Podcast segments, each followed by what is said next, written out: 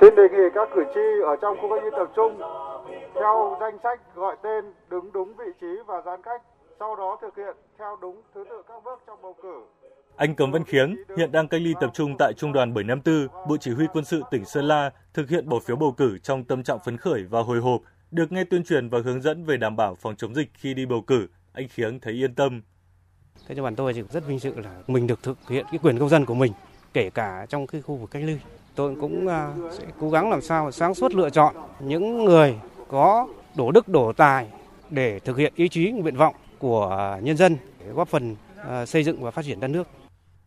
Trung đoàn 754, Bộ Chỉ huy Quân sự tỉnh Sơn La thuộc tổ bầu cử số 3, đơn vị bầu cử số 1, phường Trường Sinh, thành phố Sơn La. Lần bầu cử này, trung đoàn có hơn 240 cử tri với 4 thành phần gồm quân nhân, bệnh nhân đang điều trị nội trú tại Bệnh viện Quân y 6 của quân khu 2, công dân cách ly và nhân viên y tế đang thực hiện nhiệm vụ tại khu cách ly.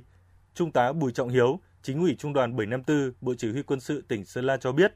để đảm bảo an toàn cho các cử tri khi thực hiện quyền và nghĩa vụ công dân, đơn vị đã thực hiện các phương án cụ thể giúp cử tri yên tâm khi bỏ phiếu. Bệnh nhân điều trị nội trú được tổ công tác mang hòm phiếu lưu động đến nơi điều trị để bỏ phiếu. Công dân cách ly và nhân viên y tế thực hiện bỏ phiếu riêng tại khu vực đang thực hiện cách ly tại trung đoàn. Đến thời điểm 11 giờ sáng nay, công tác bầu cử ở đơn vị đã hoàn thành. Tổng số lượng cử tri của tổ bầu cử khoảng 250 cử tri thì 100% cử tri đã tham gia bầu cử chấp hành nghiêm các cái quy định, đặc biệt là quy định về bảo đảm phòng chống dịch COVID-19